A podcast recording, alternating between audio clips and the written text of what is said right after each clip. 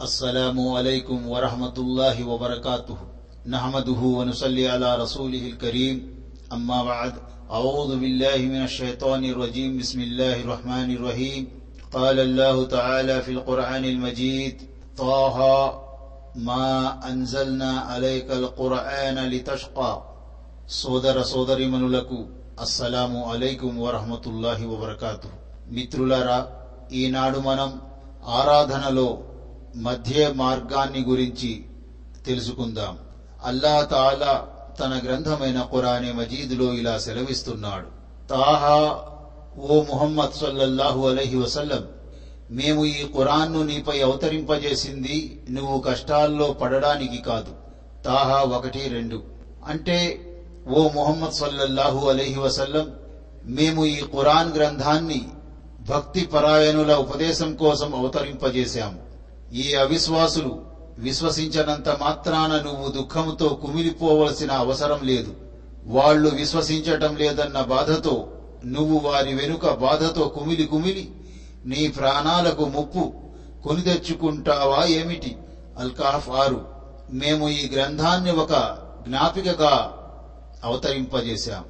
మానవ నైజములో ఆంతర్యములో దాగి ఉన్న దేవుని ఏకత్వపు భావన ప్రస్ఫుటం కావాలన్నదే దీని ఉద్దేశం. అంతేగాని నిన్ను కష్టాల్లో పడవేయాలన్నది ఎంత మాత్రం కాదు. అదే విధముగా అల్లాహతాలా సూర్య బకరాలో ఇలా ఆదేశిస్తున్నాడు. యురేదుల్లాహు బిక్ముల్ యుస్ర వలా యురేదు బిక్ముల్ ఉస్ర. అంటే అల్లాహ్ మీకు సౌలభ్యాన్ని సమకూర్చదలుస్తున్నాడే గాని మిమ్మల్ని కష్టపెట్టదలచడం లేదు. అల్ బకరా నూట ఎనభై ఐదు. మిత్రులారా మనం ఈరోజు ఆరాధనలో మధ్య మార్గాన్ని గురించి తెలుసుకుంటున్నాం. ఆయిషా రజియల్లాహు అన్హా కథనం ప్రకారం ఒకసారి దైవ ప్రవక్త సొల్లల్లాహు అలహి వసల్లం తన దగ్గరకు వచ్చినప్పుడు అక్కడ ఆమె దగ్గర ఒక స్త్రీ కూర్చొని ఉంది. దైవ ప్రవక్త సొల్లల్లాహు అలహి వసల్లం ఎవరీమే అని అడిగారు. దానికి ఆయిషా రజియల్లాహు అన్హా ఒక ఆవిడ నఫిల్ నమాజులు ఎక్కువగా చేస్తుందంటూ జనం చెప్పుకుంటున్నారే ఈమె ఆవిడ అని తెలిపారు. అది విని దైవ ప్రవక్త సల్లల్లాహు అలహి వసల్లం ఇక ఆపు ఈమె పొగడ్తలు. మీ శక్తి మేరకే పనులు చేయండి. దైవ సాక్షి. అల్లాహ్ విసుగు చెందడు. కాని చివరికి మీరే విసుగెత్తిపోవచ్చు. అంటే అతి ఎక్కువగా ఆరాధనలు చేయటం వల్ల మీకు విసుగు రావచ్చేమో గాని దానిపై పుణ్యం ప్రసాదించే విషయంలో అల్లాహ్ మాత్రం విసుగు చెందడు. దానికి వదులు మనిషి చేసే ధర్మకార్యాలలో శాశ్వతముగా పాటించే ఆరాధనే దేవునికి అత్యంత ప్రీతికరమైనది. బుఖారీ ముస్లిం. మహ్ అనేది వారింపు గద్దింపు కోసం వాడే శబ్దం. లా యమల్లుల్లాహు అంటే దాని పుణ్యం ప్రతిఫలం అంతం కాదు. దేవుడు మీ పట్ల విసుగెత్తిపోయిన వానిలా వ్యవహరించడు. పైగా మీరే విసుగు చెంది చేస్తున్న పనిని వదిలిపెట్టవచ్చు. కాబట్టి మీరు శాశ్వతముగా చేస్తూ ఉండగలిగే పనిని ఎంచుకోవడమే మంచిది. ఇలా చేస్తే దాని పుణ్యం దాని ఘనత సదా మీకు లభిస్తూ ఉంటాయి అని అర్థం. అంటే శక్తికి మించిన ఆరాధన చేయడాన్ని ఈ హదీసులో వారించడం జరిగింది. ఎందుకంటే ఇలా చేయడం వల్ల మనిషి కొన్ని రోజుల తర్వాత దానిపై విసుగు చెంది అసలు ఆరాధననే మానేసే ప్రమాదం ఉంది. కనుక ఆరాధనలు వినయ విధేయతల్లో మధ్య మార్గాన్ని అవలంబించడం అవసరం. దాసుడు ఎల్లప్పుడూ క్రమం తప్పకుండా చేసే పనికే అల్లాహ్ ఎక్కువగా ఇష్టపడతాడు. ఆ పని ఎంత చిన్నదైనా సరే ఎందుకంటే ఎల్లప్పుడూ చేస్తూ ఉండే ఆచరణకు పుణ్యం కూడా ఎల్లప్పుడూ లభిస్తూనే ఉంటుంది.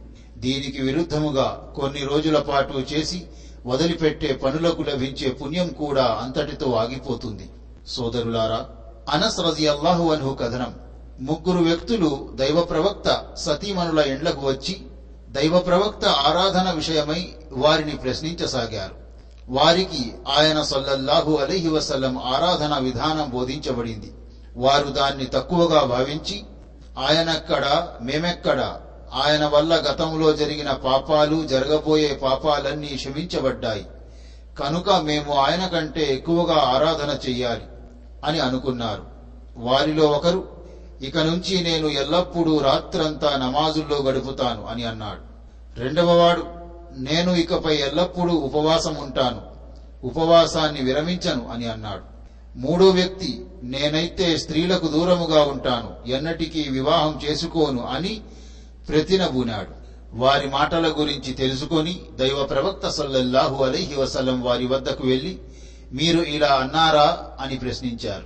వారు అవునని సమాధానమివ్వగా ఆయన జాగ్రత్త దైవ సాక్షి. నేను మీ అందరికంటే ఎక్కువగా దైవానికి భయపడేవాణ్ణి. అందరికంటే ఎక్కువగా ఆయన పట్ల భీతి గలవాణ్ణి. కాని నేను ఉపవాసాలు ఉంటాను.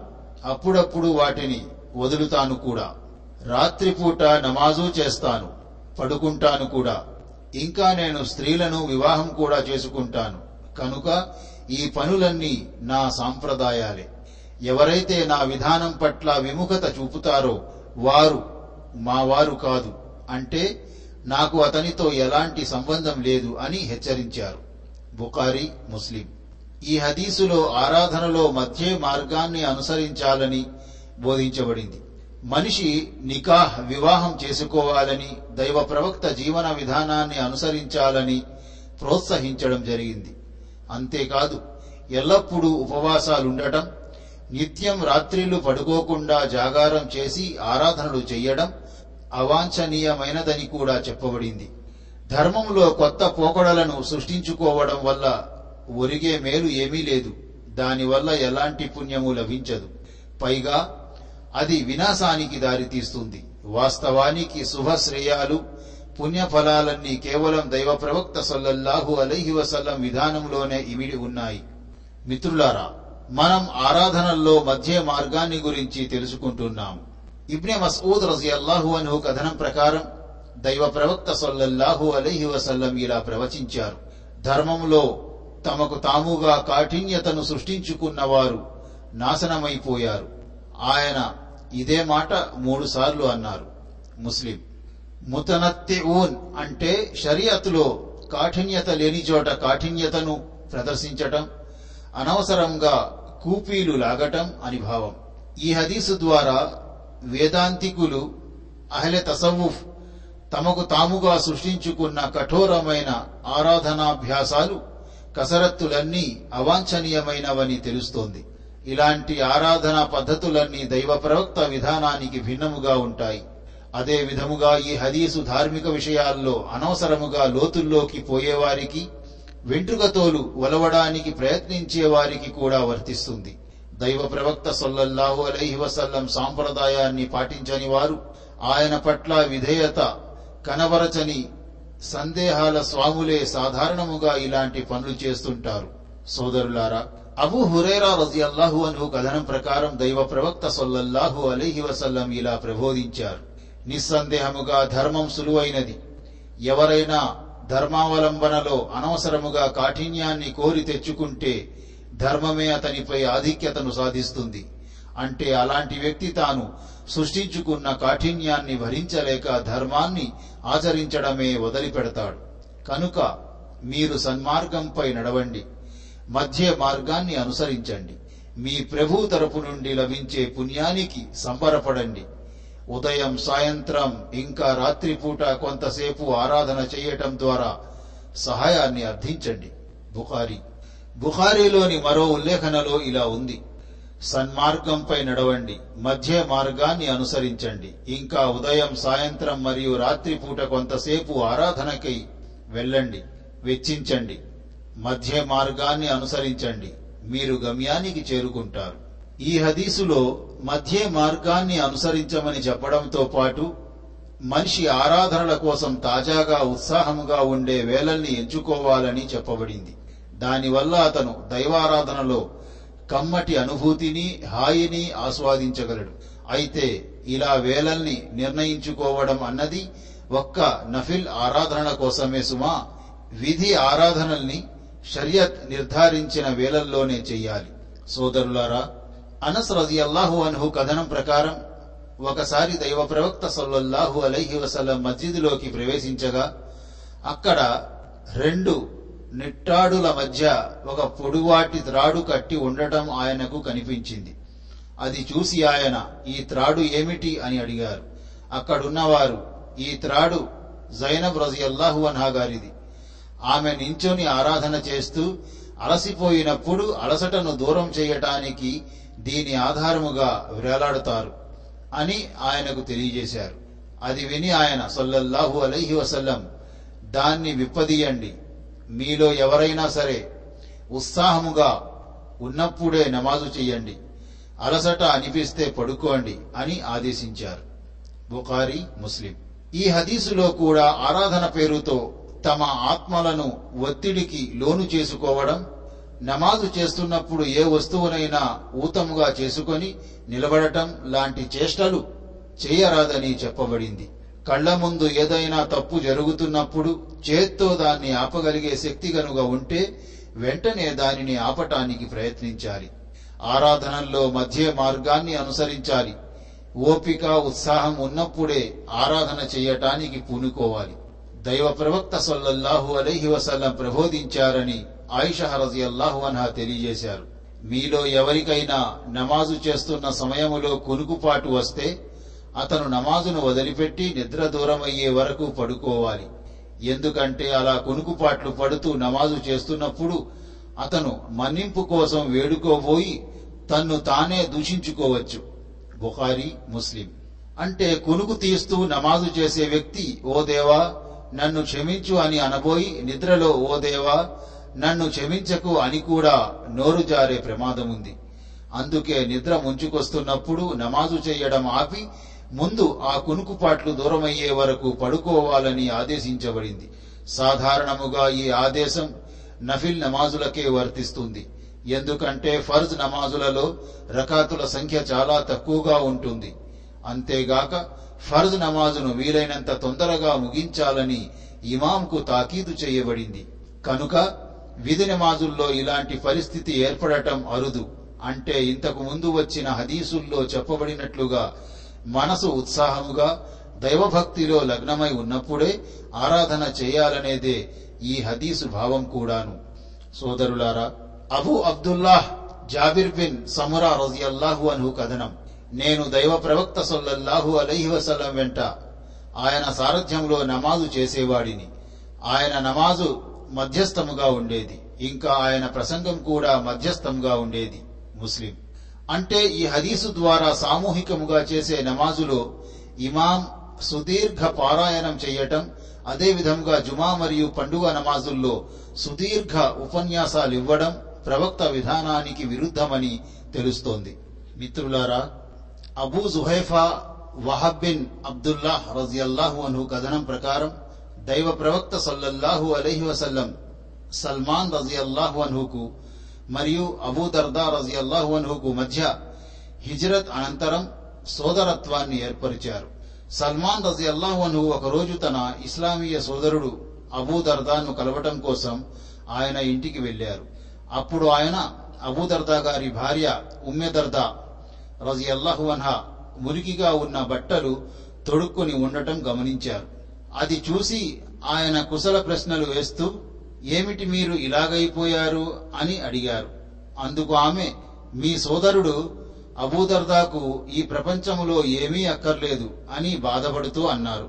అంతలోనే అబూదర్దా రజియల్లాహు కూడా వచ్చేశారు. తన సోదరుడు సల్మాన్ రజియల్లాహు కోసం అన్నం వడ్డించారు. భోజనం వడ్డించిన తరువాత ఆయనతో మీరు తినండి నేను ఉపవాసం ఉన్నాను అన్నారు. దానికి సల్మాన్ రజియల్లాహను మీరు నాతో పాటు తిననంత వరకు నేను తినను అన్నారు. అప్పుడు ఆయన కూడా తన నఫిల్ ఉపవాసాన్ని విరమించుకొని ఆయనతో పాటు కూర్చొని భోజనం చేశారు. రాత్రి అయిన తరువాత అబూదర్దా రజియల్లాహన్హు నఫిల్ నమాజులు చేయటానికి ఉపక్రమించారు. అప్పుడు సల్మాన్ రజియల్లాహన్హు ముందు పడుకో తరువాత లేచి నమాజ్ చేసుకోవచ్చు అని అన్నారు. దాని ప్రకారమే అబూదర్దా రజియల్లాహు అన్హు నిద్రపోయారు. కొంతసేపటికి నిద్ర నుండి మేల్కొని తిరిగి నఫిల్ నమాజులు చేయడం ప్రారంభించారు. సల్మాన్ రజియల్లాహు అన్హు అప్పుడు కూడా ఆయన్ను ఆపి ఇంకాసేపు నిద్రపు అన్నారు. ఆ తరువాత రాత్రి చివరి సమయం రాగానే సల్మాన్ రజియల్లాహు అన్హు మేల్కొని ఆయనతో ఇప్పుడు లేచి నమాజు చేయి అన్నారు. ఇద్దరూ కలిసి నమాజు చేశారు. నమాజు ముగించుకున్న తరువాత ఆయన అబూదర్దా రజియల్లాహు అన్హుతో ఇలా అన్నారు. నిస్సందేహముగా నీపై నీ ప్రభు హక్కు ఉంది. నిజమే. కాని నీపై నీ ప్రాణానికి కూడా హక్కు ఉంది. నీ ఇంటి వారికి భార్యా పిల్లలకు కూడా హక్కు ఉంది. కనుక ప్రతి హక్కుదారుని హక్కును నెరవేర్చు. తరువాత సల్మాన్ రజియల్లాహువను దైవ ప్రవక్త సల్లల్లాహు అలహి వసల్లం సన్నిధిలో హాజరై జరిగినదంతా ఆయనకు వివరించారు. అది విని దైవ ప్రవక్త సల్లల్లాహు అలహి వసల్లం సల్మాన్ నిజం పలికాడు అని అన్నారు. బుఖారి అంటే రాత్రిపూట నిద్ర నుండి మేల్కొని నమాజు చేయటం దైవానికి ఎంతో ప్రీతికరమైన ఆచరణే అయినప్పటికీ దానివల్ల ఇతరుల హక్కులకు భంగం కలిగితే మాత్రం అది అవాంఛనీయమైనదిగా పరిగణించడం జరుగుతుంది. రాత్రి నమాజు అంటే తహజుద్కు సరైన సమయం రాత్రి చివరి మూడవ భాగం. కనుక రాత్రిపూట తొలి రెండు భాగాల్లో మనిషి నిద్రపోవటం దాంపత్య హక్కులను నెరవేర్చటం వంటివి చేసుకోవాలి. నఫిల్ ఉపవాసాలను అవసరం అనుకుంటే విరమించుకోవచ్చు. వాటికి ఖజా లేదు. ధర్మం ప్రాతిపదికపై పరస్పరం సోదర సంబంధాన్ని ఏర్పరచటం ఆ తరువాత ఆ ఇస్లామీయ సోదరులు ఒకరినొకరు కలుసుకోవటం కోసం ఇండ్లకు వెళ్ళడం ధర్మసమ్మతమే. ప్రతి ఒక్కరూ తోటి వ్యక్తిని సరైన మార్గములో నడిపించటానికి ప్రయత్నించాలి. అనివార్య పరిస్థితుల్లో అపరిచిత స్త్రీతో మాట్లాడటం ధర్మసమ్మతమేనని ఈ హదీసు ద్వారా తెలుస్తోంది. మిత్రులారా Abu Muhammad Abdullah bin Amr bin As రజియల్లాహు అన్హు కథనం. దైవ సాక్షి నేను జీవితాంతం పగలంతా ఉపవాసం ఉంటూ రాత్రంతా నమాజులు చేయటంలో గడుపుతూ ఉంటాను అని నేను శపథం చేసినట్టు దైవ ప్రవక్త సొల్లల్లాహు అలహి వసలంకు ఎవరో తెలియజేశారు. అప్పుడు ఆయన సొల్లల్లాహు అలహి వసల్లం నువ్విలా శపథం చేశావా? అని నన్ను అడిగారు. దానికి నేను నా తల్లిదండ్రులు మీకోసం అర్పితమవుగాక నేను ఆ విధంగా శపథం చేసిన మాట నిజమే అని అన్నాను. దానికి ఆయన ఈ పని చేసే శక్తి నీలో లేదు. కనుక నీవు కొన్నాళ్ళ పాటు ఉపవాసాలు ఉండు. మరికొన్ని రోజుల పాటు వాటిని వదిలియి అదే విధంగా రాత్రిపూట కొంతసేపు పడుకొని ఆ తరువాత నమాజు చెయ్యి. ప్రతి నెల మూడు రోజులు ఉపవాసాలు పాటించు చాలు. ఒక్క సత్కార్యానికి పది రెట్లు పుణ్యం లభిస్తుంది. కాబట్టి మూడు రోజుల ఉపవాసానికి ముప్పై రోజులు ఉపవాసాలు పాటించినంత పుణ్యం లభిస్తుంది. ఆ లెక్కన నీవు పాటించే మూడు దినాల ఉపవాస ఆచరణతో నీవు ఎల్లకాలం ఉపవాసాలు పాటించినట్లవుతుంది అని నాకు హితబోధ చేశారు. ఆ హితమును విని నేను నాకు ఇంతకంటే ఎక్కువ శక్తి ఉంది అన్నాను. దానికి ఆయన సొల్లహు అలహి వసల్లం. అయితే ఒకరోజు ఉపవాసం ఉండి ఆ తరువాత రెండు రోజులు మానేయి అని అన్నారు. నాకు అంతకంటే కూడా ఎక్కువ శక్తి ఉంది అని నేను మళ్ళీ అన్నాను. మరైతే నీవు ఒకరోజు ఉపవాసం పాటించి తరువాత ఒక రోజు మానేస్తూ ఉండు అని ఇది దావూద్ అలహిస్సలాం పాటించే ఉపవాస విధానం. ఇంకా ఇది ఉపవాసాలు పాటించే పద్ధతుల్లో అన్నిటికన్నా ఉత్తమమైనది మరియు సమంజసమైనదిను అన్నారు దైవ ప్రవక్త సొల్లల్లాహు అలహి వసల్లం. మరో ఉల్లేఖనలో ఇలా ఉంది. ఉపవాసాలు పాటించే అతి శ్రేష్టమైన విధానం ఇదే అని దైవ ప్రవక్త సొల్లహు అలహి వసల్లం అన్నారు. నేను ఇంతకన్నా ఎక్కువ శక్తిని కలిగి ఉన్నాను అని విన్నవించుకోగా ఆయన దీనికన్నా ఉత్తమమైన పద్ధతి మరొకటి లేనే లేదు అన్నారు. నెలకు మూడు రోజులు ఉపవాసాలుంటే చాలని దైవ ప్రవక్త సొల్లహు అలీహి వసలం చేసిన సూచనను నేను ఒప్పుకొని ఉంటే అది నాకు నా భార్య పిల్లలు సిరి సంపదల కన్నా ప్రీతికరంగా ఉండేది అని వృద్ధాప్యం వచ్చిన తరువాత నాకు అర్థమైంది. మరొక ఉల్లేఖనం ప్రకారం నీవు ప్రతిరోజు పగలంతా ఉపవాసం ఉండి రాత్రంతా నఫిల్ నమాజులు చేస్తున్నావట నిజమేనా అని నన్ను దైవ ప్రవక్త సొల్లహు అలీ వసల్లం అడిగారు. దానికి నేను మీరు విన్నది నిజమే దైవ ప్రవక్త అని అలా చేయటంలో నాకు మంచి ఉద్దేశమే తప్ప మరో చెడు ఉద్దేశం లేదు అని అన్నాను. అందుకు ఆయన సల్లల్లాహు అలహి వసల్లం నీవు దైవ ప్రవక్త దావూద్ అలీస్లాం ఉపవాస విధానాన్ని పాటించు చాలు. ఆయన ప్రజలందరిలోకెల్లా ఎక్కువగా దైవారాధన చేసేవారు. ఇంకా నీవు నెలలో ఒకసారి ఖురాన్ పూర్తిగా పఠనం చెయ్యి అని ఉపదేశించారు. దానికి నేను నాకు ఇంతకన్నా ఎక్కువ శక్తి ఉంది అన్నాను. అప్పుడు ఆయన మరైతే ఇరవై రోజుల్లో దాన్ని పూర్తిగా పఠించు అని సలహా ఇచ్చారు. నాకు అంతకన్నా ఎక్కువ శక్తి ఉంది అని నేను మళ్ళీ అన్నాను. అప్పుడు ఆయన సరే అయితే నీవు దానిని ఏడు రోజుల్లో పూర్తిగా పఠించు. అంతకన్నా ఎక్కువగా పఠించకు అని నాకు హితోపదేశం చేశారు. నేను మొండిగా ప్రవర్తించాను. కనుక నా పట్ల కఠినంగా వ్యవహరించడం జరిగింది. తరువాత ఆయన నీకు తెలియదు. బహుశా నీవు ఎక్కువ కాలం బ్రతికి ఉండగలుగుతావేమో అని నాతో అన్నారు. అబ్దుల్లా ఇలా అంటున్నారు. చివరికి నేను దైవ ప్రవక్త సొల్లహు అలీహి వసల్లం సూచించిన వయోస్థితికి చేరుకున్నాను. అప్పుడు అయ్యో దైవ ప్రవక్త సొల్లహు అలహి వసలం ఇచ్చిన సౌలభ్యాన్ని వినియోగించుకుని ఉంటే ఎంత బాగుండేది అని నాకు అనిపించేది. ఇంకో ఉల్లేఖనం ప్రకారం దైవ ప్రవక్త సొల్లహు అలహి వసల్లం నీపై నీ సంతానానికి కూడా హక్కు ఉంది అని అన్నారు. మరో ఉల్లేఖనలో ఇలా ఉంది. నిర్విరామంగా ఉపవాసాలను పాటించేవాని ఉపవాసం అసలు ఉపవాసమే కాదు. దైవ ప్రవక్త సొల్లహు అలహి వసలం ఈ మాటను మూడు సార్లు అన్నారు. మరో ఉల్లేఖనలో ఇలా ఉంది. అల్లహకు అత్యంత ప్రియమైన ఉపవాసం దావూద్ అలీహిస్సలాం ఉపవాసం. ఇంకా అత్యంత ప్రియతమమైన నమాజు కూడా దావూద్ అలీహిస్సలాం నమాజే. ఆయన అర్ధరాత్రి వరకు పడుకునేవారు. రాత్రి చివరి భాగంలో నమాజ్ చేసేవారు. ఇంకా దాని ఆరో వంతు సమయం విశ్రమించేవారు. ఆయన ఒకరోజు విడిచిపెట్టి ఒకరోజు ఉపవాసం ఉంటారు. ఇంకా శత్రువుతో తలపడవలసి వచ్చినప్పుడు ఆయన వెన్ను చూపి పారిపోయేవారు కాదు. మరో ఉల్లేఖనలో అబ్దుల్లాహ్ బిన్ అమ్ర్ రజి అల్లాహు అంటున్నారు మా నాన్నగారు నా వివాహం ఒక గొప్పింటి స్త్రీతో జరిపించారు. ఆయన తన కోడల్ని చాలా బాగా చూసుకునేవారు. ఆమెను ఆమె భర్త అంటే నా గురించి అడిగేవారు. దానికి ఆమె ఆయన జనులందరిలోకి చాలా మంచివారు. ఆయన ఎన్నడూ నా పడకను తొక్కలేదు అంటే నా ప్రక్కన పడుకోలేదు. నా మర్మస్థానాన్ని ఏనాడూ అన్వేషించలేదు. నాతో సమాగమం జరపలేదు అని సమాధానం చెప్పింది. చాలా కాలం పాటు పరిస్థితి ఇలాగే ఉండటం చూసి మా నాన్నగారు ఈ విషయం దైవ ప్రవక్త సల్లల్లాహు అలహి వసలంకు తెలియజేశారు. మీ అబ్బాయిని ఒకసారి నా దగ్గరకు పంపండి అని ఆయన మా నాన్నగారికి చెప్పారు. ఆ తరువాత నేను దైవ ప్రవక్త సల్లల్లాహు అలహి వసలంను కలవగా నీవు ఉపవాసాలు ఏ విధంగా పాటిస్తావు అని ఆయన ప్రశ్నించారు. దానికి నేను ప్రతిరోజు ఉపవాసాలుంటాను అని అన్నాను. తరువాత ఆయన నీవు ఖురాన్ను ఎలా పఠించి పూర్తి చేస్తావు అని అడిగారు. ప్రతిరోజు రాత్రి ఒక ఖురాన్ పూర్తిగా పఠిస్తాను అని అన్నాను ఆ తరువాత ఇంతకు ముందు ప్రస్తావించబడిన మాటలే అన్నారు.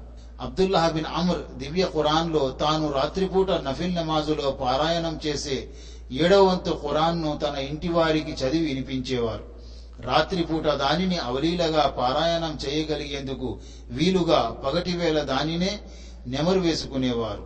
సత్వ క్షీణించిందని అనుకున్నప్పుడు కొన్ని రోజుల పాటు ఉపవాసాలు ఉండటం మానేస్తారు. మానేసిన దినాలను లెక్క పెట్టుకుని తర్వాత పూర్తి చేస్తారు. ఎందుకంటే దైవ ప్రవక్త సల్లల్లాహు అలీహి వసలం తనను వీడిపోయినప్పుడు తాను చేస్తున్న ఆచరణను వదిలిపెట్టడానికి ఆయన ఇష్టపడేవారు కాదు. పైన పేర్కొనబడిన ఉల్లేఖనాలన్నీ ప్రామాణికమైనవే. వీటిలో చాలా భాగం బుఖారీ ముస్లిం రెండింటిలోనూ ఉంది. కొంత భాగం మాత్రం ఆ రెండింటిలో ఏదో ఒక దానిలోనే ఉంది. అంటే ఈ హదీసులో ప్రవక్త సొల్లహు అలైహి వసల్లం ప్రియ సహచరుల ఐహిక అనాసక్తత ఆరాధన తత్పరత దైవభక్తి పరాయణతలు పొందుపరచబడి ఉన్నాయి. వాటితో పాటు దైవ ప్రవక్త సొల్లహు అలైహి వసల్లం గారు సూచించిన మార్గదర్శక సూత్రాలు హితోపదేశాలు కూడా ఉన్నాయి. మానవుడు అన్ని విషయాల్లోనూ మధ్య మార్గాన్ని అనుసరించాలని సంతులన విధానాన్ని అవలంబించాలని ధర్మ నియమాలను ఆచరించడంతో పాటు ప్రాపంచిక జీవన కార్యకలాపాలను కూడా నిర్వర్తించాలని అవి ప్రబోధిస్తున్నాయి. ఇంకా దైవ ప్రవక్త సొల్లహు అలహి వసల్లం సహచరినుల సౌశీల్యం వ్రీడ భావాల ప్రస్తావన కూడా ఈ హదీసులో ఉంది. తమ భర్తలు తమ పట్ల అశ్రద్ధ వహించిన వారు ఎంతో సహనంతో గుట్టుగా సంసారాన్ని నెట్టుకొచ్చేవారు. హదీసులో పేర్కొనబడిన మహిళను ఆమె మామ భర్తను గురించి అడిగినప్పుడు ఆమె ఎంతో నేర్పుతో సంస్కారవంతముగా చూచాయగా విషయాన్ని ఆయనకు తెలియజేసింది. సోదరులారా దైవ ప్రవక్త సొల్లల్లాహు అలైహి వసల్లం గారి ఒకనొక లేఖరి అయిన Abu Ribi Hanzala bin Rabi al Usayidi కథనం. ఒకసారి అబూబకర్ రజయల్లాహ్వన్హు నన్ను కలుసుకొని బాగున్నావా హంజలా? అని కుశల ప్రశ్న వేశారు.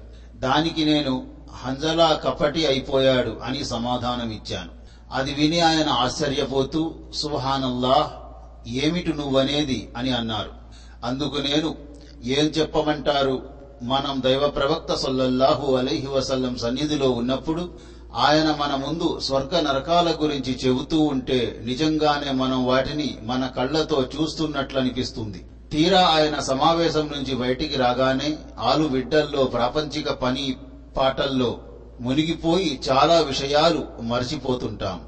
అందుకని నేను కూడా కపటినైపోయాననిపిస్తోంది. అంటూ నా బాధను వ్యక్తం చేశాను.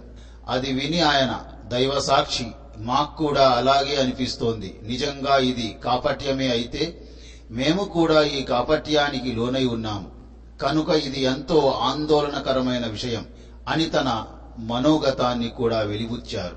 ఆ తరువాత అబూబకర్ రజియల్లాహు అన్హు మరియు నేను ఇద్దరం కలిసి దైవ ప్రవక్త సల్లల్లాహు అలీహి వసల్లం సన్నిధికి చేరుకున్నాం. అక్కడికి చేరుకున్నాక నేను దైవ ప్రవక్త హంజలా కఫటి అయిపోయాడు అని అన్నాను. అందుకు ఆయన అదెలా? అని ప్రశ్నించారు. దైవ ప్రవక్త మేము మీ దగ్గరున్నప్పుడు మీరు మా ముందు స్వర్గ నరకాల గురించి చెబుతూ ఉంటే నిజంగానే మేము వాటిని మా కళ్ళతో చూస్తున్నట్లు అనిపిస్తుంది.